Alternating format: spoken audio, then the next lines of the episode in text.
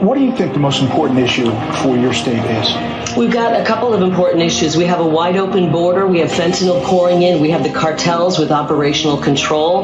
But that wouldn't be happening if we would have fair, honest elections.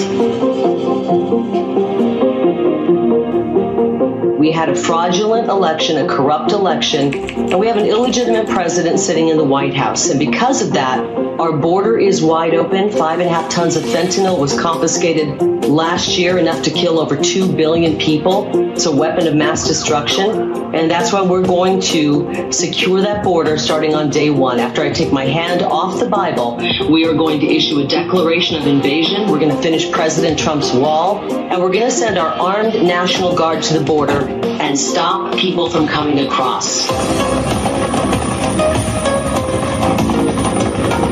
Just to circle back, you say that it's an illegitimate president. You say that the election was stolen. You speak a lot about this on the campaign trail, uh, talking about the 2020 election.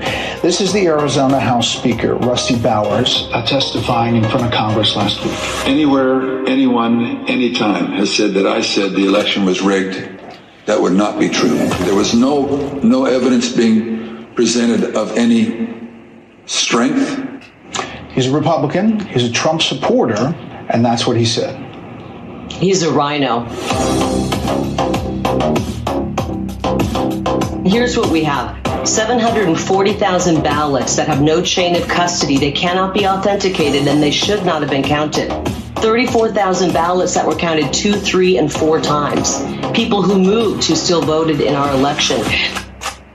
There's a mountain of evidence, and I wish that the corporate media would start covering it instead of putting their head in the sand and acting like it didn't happen. I understand what you're saying, but there have been, as you know, more than 70 court cases uh, where there was not evidence, and there was not any state legislature or governor that failed to certify an election, including your own Republican Doug Ducey.